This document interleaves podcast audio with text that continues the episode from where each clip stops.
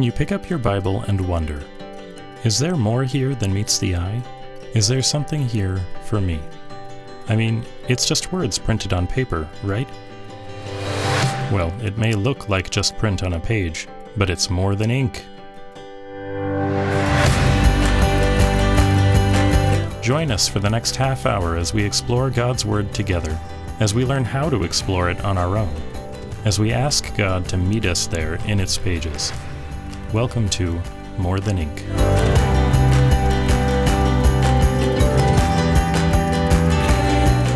Hey, we've just survived a national election, and it has been mm. one crazy season with people saying one thing and doing another. and Absolutely truth crazy. and untruth and accusations. But you know what? I'm glad that we have a real king instead. I'm glad we ah. have a king who claimed that he was sovereign, who came in on a donkey to prove it today. On More than ink.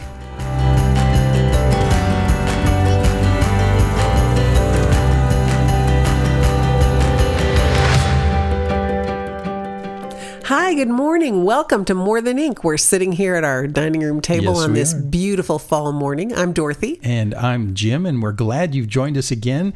We are exploring our way through the Gospel of John, and uh, uh, we've been having a great time. Just a wonderful time. And today we get to a, a big juncture in the entire narrative that John gives to us. And uh, if you remember last time we were together, we looked at the remarkable story of the raising of Lazarus. Just remarkable story of that.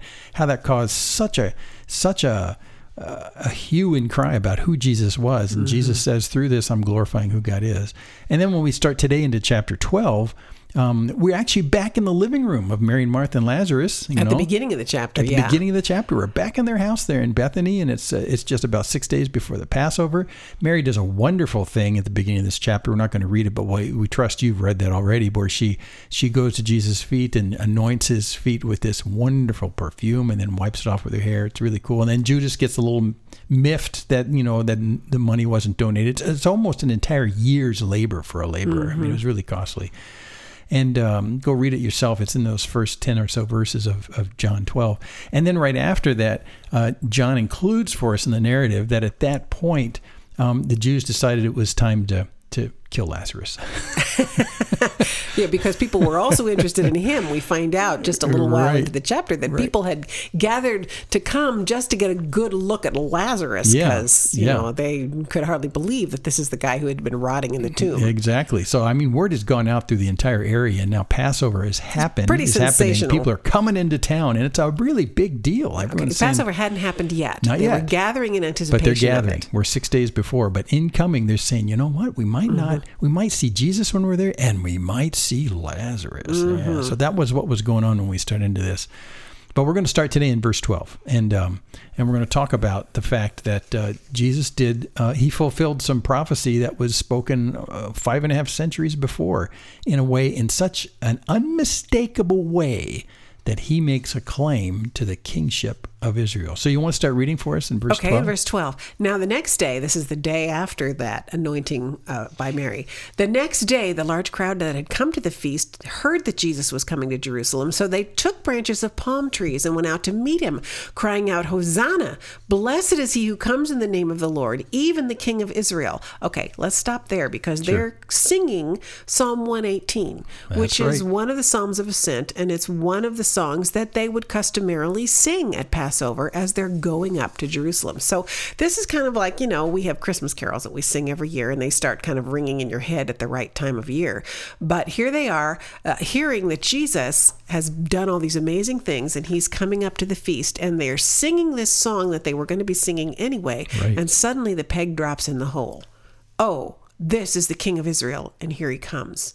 Right. So, verse 14, and Jesus found a young donkey and sat on it, just as is written Fear not, daughter of Zion, behold, your king is coming, sitting on a donkey's colt. I don't know that we want to spend a lot of time talking No. about that today. No. You can dig into that on your own. That is a quote from Zechariah. Zechariah 9 9 specifically. His disciple- oh, well, go and- ahead. And, just to say, too, that that was that was written uh, over five and a half centuries before Again, Jesus. mm-hmm. And uh, And the context of it is the people returning to Israel from captivity, and God Himself saying, "I desire to live in your midst," Right. and so this is what's going to And happen. I'm going to come in a particular way. That's right. So this is unmistakable. And by the way, too, I might mention before you push on this whole triumphal entry story. There are parallel passages in the other gospels. It's it's like one of the. It's a great study tip as we're talking about how to study. Mm-hmm. I mean, you'll find this in in Matthew 21 and in Mark 11 and in Luke 19. Eh, so you know, as we're looking at this, go back and see what they say mm-hmm. as well because they fill in different details. Yeah, there's lots of interesting details. And uh, and the and the contrast of those is great. So that's a great study technique. Look for the parallel passages, and this one's easy to find. It's in all four gospels. So let's move on and see so what happens. they're all just coming into Jerusalem, coming into the city in this big parade. And verse uh, 16, his disciples didn't understand these things at first, but when Jesus was glorified, then they remembered that these things had Ding, been ding, written ding, about him and had been done to him. So, you know, they're just in the moment. They're just celebrating. Hey, look at, you know, we've seen Jesus do all this amazing stuff, and here we come into the city. Verse 17 The crowd that had been with him when he called Lazarus out of the tomb and raised him from the dead continued to bear witness. So these are the people that lived right there. Bethany was only a couple miles away. Mm-hmm. they were probably the mourners at uh, Lazarus' Right. death. Yeah. Okay, so this is the reason why the crowd went out to meet him was that they heard that he'd done this sign. So they had been telling people about what he had just done not very long before. So the Pharisees said to one another, "You see, you're gaining nothing. Look, the whole world has gone after him." They are really still pretty disturbed by what Jesus is doing. And, and, you know, that's sort of the end of the whole triumphal entry story. It's much longer in the other gospels. But make no mistake that when Jesus deliberately decided to come in riding on this donkey's colt, he was making uh, not only an, an unmistakable claim to being the Messiah King of Israel, unmistakable claim, but also a very visual claim. So people could actually look out from the city, from the temple courtyards, look across the Kidron Valley over to the, to the uh, Mount of Olives where Jesus is coming down this on this colt, and they could see. He, They didn't even have to hear him; they Right. could see he was making the proclamation. And this is a very deliberate act on Jesus' part, knowing that the time had come. Yep, time and so he Unfold everything. Rides in this parade of people deliberately on a donkey's colt. Right. This Which is, is- a, a humble servant's place. and not a Not a subtle, conqueror. not a subtle message No. about his kingship. No. He is he is being in their face, and in fact, it's kind of it's fun if you read the other gospels. At one point, the Pharisees tell Jesus to kind of quiet his disciples Right. because they're Shut them of up. going over the top. Right. Jesus, are they going over the top? And Jesus says, "Well, look, if I shut them down, then the stones themselves will Mm-hmm. cry out. So this has just got to happen today. This will happen today."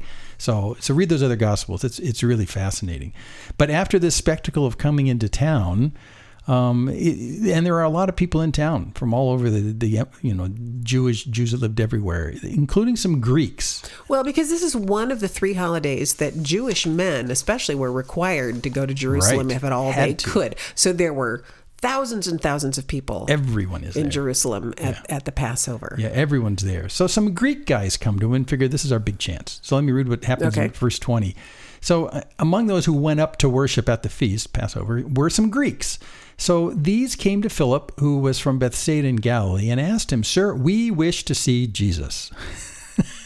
It's like coming into town saying, Since we're here, can we see Jesus? So Philip went and told Andrew. Andrew and Philip went and they told Jesus. And Jesus answered them. Now, this is interesting. We're going to read what he answers, but they didn't ask anything yet. They just wanted to see Jesus. And this is what Jesus says in response to that request The hour has come for the Son of Man to be glorified. Hold on to that glory thing. Truly, truly, I say to you, unless a grain of wheat falls mm-hmm. into the earth and dies, it remains alone. But if it dies, it bears much fruit. So whoever loves his life loses it. Whoever hates his life in this world will keep it for eternal life. And if anyone serves me, he must follow, Follow me. me. Oh. And where I am, there will my servant be also. If anyone serves me, the Father will honor him. So, in the response to the Greeks wanting to talk to Jesus, Jesus really unloads a big piece of theology here. I mean, what, what do you see in this? There's just tons of stuff here. Oh my gosh. Well, he says now, uh, this is the very hour that the Son of Man is to be glorified. And right? remember before Jesus said, It's not my hour? Right. But he says, now this But is the now hour. it is. It now is the so time. this is the point he's been waiting Now's the time. He says, the Son of Man is going to be glorified. Remember, we said last week, glory, to be glorified is to be recognized for who you really are. Make it known. And make it known to shine that out. And then he immediately begins to talk about dying. Dying? A grain of wheat falling into the earth and dying. And if it dies, it bears much fruit. Dying? Oh, why when these when these gentiles these greeks come from far away and say you know this guy is clearly being proclaimed as the king of jews the messiah Yeah. we want to see him too Isn't this the beginning of Well, the big kingdom? you know the old testament had said messiah is coming not he's coming through the jews and from the jews but not just for the jews Right. he's coming for everyone and these greeks believed that they said we want to see him too Yeah, because remember at the end of the last chapter, uh, Jesus says this is not for this nation only, but Uh-huh. also to gather into one the children of God who are scattered abroad. Right. So we're talking to Gentiles as well. right Yeah. So now, now he gets. You know, I might mention as well. He always uses um, illustrations people understand, and they know Right. about taking a seed, Right. which you could eat, right or you could plant. Right. But if you plant it and you let it die in the dirt, then you'll get much more in return. And so he's he's using uh, an illustration they all get and they understand this. And that's why with that understanding in verse 25 he says, so in a way, you know, whoever loves his life loses it. You got to lose it. You have to die. Mm-hmm. And the one who hates his life in this world will keep it to eternal life. I might just point out really quickly, it's another, that's kind of an intermediate to advanced study technique about doing word studies. but in that in that line in verse 25, the word life is used three times. And they're, and it's a different word in the Greek. The first two, he, you know, who loves his life um, loses it, and the second one about hates his life in this world. That word really means the invisible part of what makes your body work. This many times is translated soul. It's it's kind of the inner workings of who you are as a physical human being, but you can't see it. But then when he gets to this eternal life, that word is a completely different word, which really means big and vibrant life. So remember when Jesus as the good shepherd brings us life, that's it right there. So he's really talking, in, in fact, the first word comes from the word to breathe. So in a sense, he's saying whoever loves his breath loses it. oh See, and whoever hates his Okay. breath in this world will keep it for eternal big living. So again, he's drawing the distinction between the temporal life here and now in this body Right. and the eternal life, which is an entirely different Two different things. So he's not talking about trading one thing for another thing in 25. I mean, the same thing. He's talking about swapping something that's temporary for something that's gigantic. That is the, the actual essential Right. core element, life itself, Right, and that's that's the swap. And you life in reality. life in reality. I mean, real life. Yeah. So you wouldn't. In fact, if you have a daughter named Zoe, Oh, that's what I was just going to ask you. that's is that Zoe. Zoe? Yeah, okay. that's Zoe. It's but it's it's big life. Think so that's the Greek life. word Exactly. that talks about this this Yeah. fundamental principle of life. So that's that's what's fun about doing some word studies. Or you, you know you can get Vine's expository dictionary; they'll tell you Mm-hmm. that as well. So so there's really he's talking about swapping something that's temporal. It's the invisible you for now that animates your body now. But you know what? If you if you swap that out, if you're willing to let that go in the temporary, what comes to you is big time life in the permanent. That's what he's saying. right Mm. Eternal. here. Eternal life. Yeah. Above and beyond this life. Exactly. And then he says a very ominous thing if you're my servant, then you have to follow me there. And if you're listening closely, you know that the seed has to die. Mm-hmm. Ah, so that's kind of giving up the here and now temporary breath. It's like, it's like someone says, Are you living or are you just breathing? Mm. You know, there's a distinction he's making mm-hmm. here. If you want real life, abundant life, then you're going to have to follow me. You're going to have to let your holding on this life die. Okay, and there was this huge expectation that he was going to be proclaimed king. Right. The political system was going to change. Boy, is this timely. Yeah, no kidding. The political system was going to change when Jesus came into Jerusalem this time. That's what people were expecting. Right. He says it's not about that at all. This is about life and death. So he resets their expectation when we get into verse 27 about what's really going to happen now. We're not going in and starting a kingdom where something much different is happening. You going to read that? Oh, 27? yes. Now is my soul troubled. Listen to the emotion here. And what shall I say? Father, save me from this hour? But for this purpose I came to this hour. Father, glorify your name. So here's Jesus praying in the hearing of these people for God to be recognized in reality Let and what is know going to unfold. who you are from what's going to happen. Right. And and he has in mind his death, the cross. Then a voice came from heaven. This is verse 28. I have glorified it and I will glorify it again. The crowd that stood there and heard it said it had thundered, and others said an angel had spoken to him.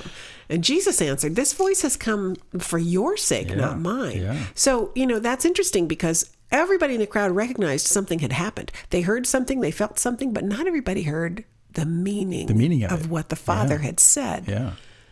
Yeah. But Jesus says, "This isn't- God is not talking to me. He's talking to you. Doing this for you guys. I have glorified it. In other words, I've sent my Son. My glory has walked among you in the flesh, and I will glorify it again, still in a bigger, more amazing way. Yeah. Yeah. We are really going to unfold the nature of who God is through what's going to happen next in the narrative. Big so, time. verse 31 Now is the judgment of this world. Now will the ruler of this world be cast out. And I, when I'm lifted up from the earth, will draw all men to myself. Does that lift it up ring any bells? Oh, it's the cross. Yeah. John says, he says this in verse 33. He said this to show by what kind of death he was going to die. So the crowd answered him, We've heard from the law that the Christ must remain forever. So how can you say that the Son of Man must be lifted What's up? See, on? they all understand he's talking about dying. Right. So they said, Well, how can he's supposed to last forever? He's going to take the throne of David and The it's going to be an eternal kingdom. Come on, man. Well, and by the way, you know, before we pass too far past it, that lifted up thing, Jesus, if you've been taking notes, you're probably rifling through your notes and saying, where did I hear this before in John? You know, well, John 8, you heard it. And with Nicodemus in John 3, John 3. you heard it. So, Just like the bronze serpent was lifted on the and pole. so here it's going to happen. Mm-hmm. Yeah. It's going to happen within the next few days. yeah. Yeah. Yeah. Keep going from there. So Jesus said in verse 35, The light is among you for a little while longer. Walk while you have the light, lest darkness overtake you. The one who walks in darkness doesn't know where he's going. While you have the light, believe in the light that you may become sons of light. right now, why this detour into the light thing? Oh, that's amazing. Yeah, but you know, I, what I always tell people, you've got to go back to your experience camping if you want to understand how they think about light. Because when you go camping, you know, you know, you get up in the middle of the night, you have to go to the bathroom. Do you, do you, do you leave your tent and go across the campground to the potty without a flashlight? No, because what do you do? You'll stub your toe on everything that's in the forest. So without light, you're ignorant about the way things really are.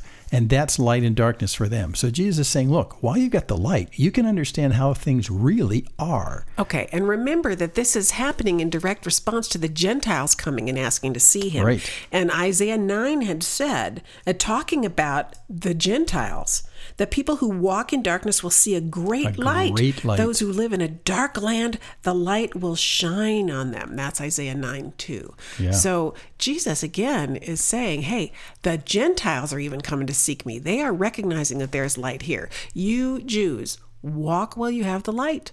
Yeah, yeah. So Believe while I'm here speaking to you. That's right. Who you know they, they're asking who is the Son of Man, right? They ask who the Son of Man. He says, "Look, you've got the light right now, so wise up." In fact, he's not evading the question because he'll actually answer the question straight up at the end of this chapter, and he's also addressed it. Oh, hey, look in my notes. if you go back in your John notes, you'll see it back in. It was in in John 11. It was back in John 9. It was back in John 8.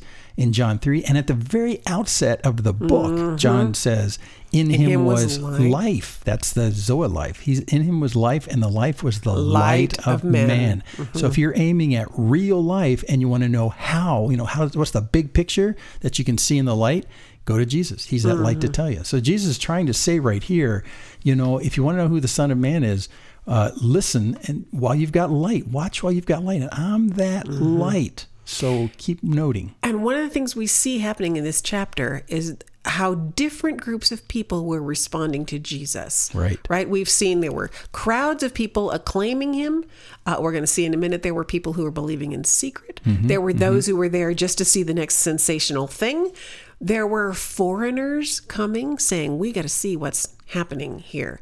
And so the Yeah, question it's interesting. It, everyone had an opinion about who Jesus Right, was. It- right. It, wasn't a non-issue. Right. Just, just like we came past. he was famous. We just came past the last election. Everyone has an opinion. Right. and when it came to Jesus at this Passover, everyone had an opinion. Right. So, who do the people say Jesus is? How do people respond to Jesus? So, you know, the question you might be working on in yourself as you're reading through this chapter is who do I say Jesus is? How do I respond? Which one of these groups do I identify with? Right, Am I just a looky loo? Am I just looking for the next sensational thing? do I really believe? And as you've been witness to the glory of God that is making known his character, you know, and his love for us and what he'll do on our behalf, is that convincing you that mm-hmm. that this God is someone who's worth pursuing? Because that's what Jesus is trying to communicate through all these things. Here's this God who loves you, and in a second we'll see who's willing to die on your behalf and who who weeps with you in tragedy. Right. Yeah. So we see that in the gospel now in chapter 12, John cites for us a whole bunch of references from Isaiah. Mm-hmm. We're not going to spend a lot of time with those. You can track those down yourself. Right. Um, but what's interesting to me is down in verse 41, he says, Now Isaiah said these things because he saw his glory and spoke of him. Yeah. Nevertheless, many of the authorities believed in him, but for fear of the Pharisees, they didn't confess it. So this is this second group of people who weren't publicly proclaiming him, but were believing in secret because they were afraid of the social pressure of being mm-hmm. put out of the synagogue. Mm-hmm. And verse 43 For they loved the glory that comes from man more than the glory oh, that comes boy. from God. They loved the recognition they were getting from the religious establishment and from the world more than they loved the king whom God himself had sent. Even though they had all the evidence they needed. That's mm-hmm. what John is saying right here. Mm-hmm. They had all the evidence they needed. They believed in him, but they could not admit it publicly. Mm-hmm. And yeah. this is the whole reason that John wrote the gospel, so that people would believe. He says in John 20, 31, These things have been written that you may believe that Jesus is the Christ, the Son of God, and that believing you may have life in his name. So exactly. as this chapter comes to an end, we need to read these last few verses from 44 yeah, to these 45. are stunning. Each one of these statements is just astonishing in itself, but taken together, the weight of them is tremendous. Do you believe? Yeah, and John closes out this the public visibility of Jesus with these words mm-hmm. before he goes up to the upper room in the next chapter. So 44, Jesus cried out and said, "Whoever believes in me believes not in me but in him who sent me." And Whoever sees me sees him who sent me. Mm. wow. I have come into the world as light, so that whoever believes in me may not remain in darkness. If anyone hears my words and does not keep them, I don't judge him, for I did not come to judge the world, but to save the world. The one who rejects me and does not receive my word, words has a judge, and the word that I have spoken will judge him on the last day. For I have not spoken on my own authority but the Father who sent me has himself given me a commandment what to say and what to speak. And I know that his commandment is eternal life. What hmm. I say, therefore, I say as the Father has told me. Oh my gosh. Wow. So l- let me just restate Let's these. unpack that a little bit. He just said belief in Jesus equals belief in God. Yeah. If you've seen Jesus, you've seen God. He says, I'm coming as light. Don't stay in the dark. I came to save, not to judge. My word is what will judge you. What I have said is what will judge you at the last day. He says, My words are God's words, and my words are eternal That's life. That's a pretty tight identity with the Father. Oh my gosh. Yeah. If you only have these five or six verses, he's not holding back at all here. No. And the question is, who do you say this man is? Right. Is right. he God in the flesh, as John has told us from the beginning of the gospel? Right. And he, you know, he says at the very end, he says, you know, this is his commandment, it is eternal life. In eternal a sense, life. it's like he's saying, you know, the Father told me to come here as the Son, and my commandment, the commandment to me is uh, eternal Bring life. life. Bring him life. Mm-hmm. And that's the point of the entire thing. And you don't get it any other way right. than through the death and resurrection of the only one God sent. Exactly. And this light of the world is this light is illuminating for us. Mm. It's enlightening us to mm-hmm. what God's plan for us is in this one because if you want life, He's the light of men. He's mm-hmm. the one that'll show you the way and will explain to you what God has in store for you. And Jesus is central to God's purpose to bring life and to bring it abundantly through this great shepherd. And at this point, there's a turning point in John's gospel where Big charting in chapter 13 we are suddenly in the upper room the next the last one third of this book all pertain to that last night leading into the cross and then going through the resurrection. Yeah, and it's a very special, very intimate time Amazing with Jesus and time. his followers, uh, and we're going to get to that. Um, we're going to we're going to take a small departure away from that as we continue our weekly broadcasts. Uh, we're coming up to Thanksgiving, so we're going to talk about Thanksgiving a little bit for the mm-hmm. next couple weeks. Mm-hmm. But but read ahead in like uh, John thirteen 14, Oh, 15, 13, 16, 14, 17. 15, 16, 17. Right, they all it's a hap- whole one piece. They all happen in this room, very, very intimate. And you see a picture, you see a side of Jesus that John alone tells us about, and Mm, it's it's, so just intimate. It's touching. It's intimate. It's it's just it's amazing. And he says some things to the 12 and to the other people who were probably also there. There Yeah, were also probably some women and a handful of others. Uh, but he says some things to them that kind of add one more layer of depth to the things he's Mm-hmm. been saying all along. Yeah, and they're astonishing. Many of them. I mean, they're- I, well, they're all. Well, we'll get there. We'll get there. we'll get there. But what we want to leave you with at this time is is this question who do you say Jesus is? This is what John's been working that's on. what John's been working on. Yep, yep. And has he glorified himself to such a degree that you understand the nature of God in a different and more and more meaningful way than you ever have before, even through the very simple actions of healing a blind man and raising a dead man? Mm-hmm. Are what, what do you the- understand about who God is? Are you seeing the glory of God and recognizing his essential nature, who he really is as revealed in Jesus? Yeah, and it's these events as I read them um, as an early believer that just made me fall in Mm. love with Jesus, and especially what comes up in the next couple chapters. Well, listen, next time we're going to talk a little bit about Thanksgiving, and Thanksgiving is an easy topic, but it's a hard topic when you talk about how can I be thankful when the circumstances are not what I Mm, agree with. mm-hmm. How do I? How am I thankful in hard times? Are you, can you be thankful for the recent election if you actually lost? You Well, know? and and uh, 2020, right? In 2020, can you is going to be the butt of jokes for the next generation. How So- can we be thankful? So is it possible to be thankful? Not not just well, you ought to be thankful, and we shrug our shoulders and say, I don't know how, but you actually can genuinely be thankful in the midst of horrible circumstances.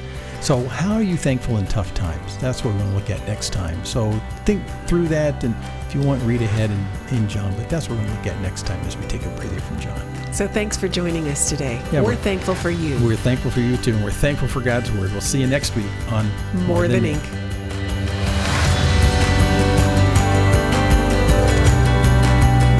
More Than Ink is a production of Main Street Church of Brigham City and is solely responsible for its content. To contact us with your questions or comments, just go to our website, morethanink.org.